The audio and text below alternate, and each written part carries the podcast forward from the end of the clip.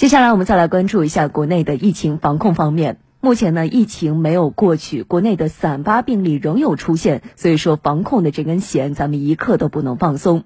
在保障民众基本生活不受影响的情况下，国内各地也实现了常态化的疫情防控，有效的堵住疫情传播。来听央视记者的报道。江苏、浙江两支核酸检测医疗队和支援邢台南宫市的北京、天津、河南、湖北四省市医疗队完成任务，启程返回。为保障复工复产，石家庄市对重点区域进行全面消杀。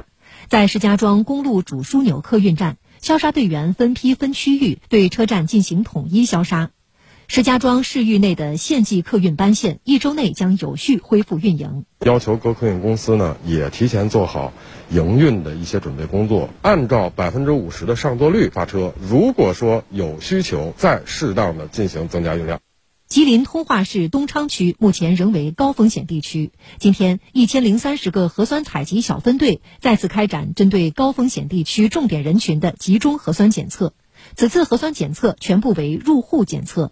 在黑龙江，为确保春运期间安全出行，哈尔滨客运站每天早晚两次对售票厅、候车厅、进出站通道进行全面消毒。哈尔滨机场增加了密闭空间消杀频次，航站楼每两小时通风一次。针对中高风险地区进港航班，还设置了专用停机位、专用摆渡车、专用通道、专用提取行李转盘等。为了方便老年群体，广东近日推出老年人一卡通行，老年人只需出示身份证就能及时查询个人的健康码。下一步，这套系统还将会逐步在医院、养老院、商场、银行、社区出入管理等使用。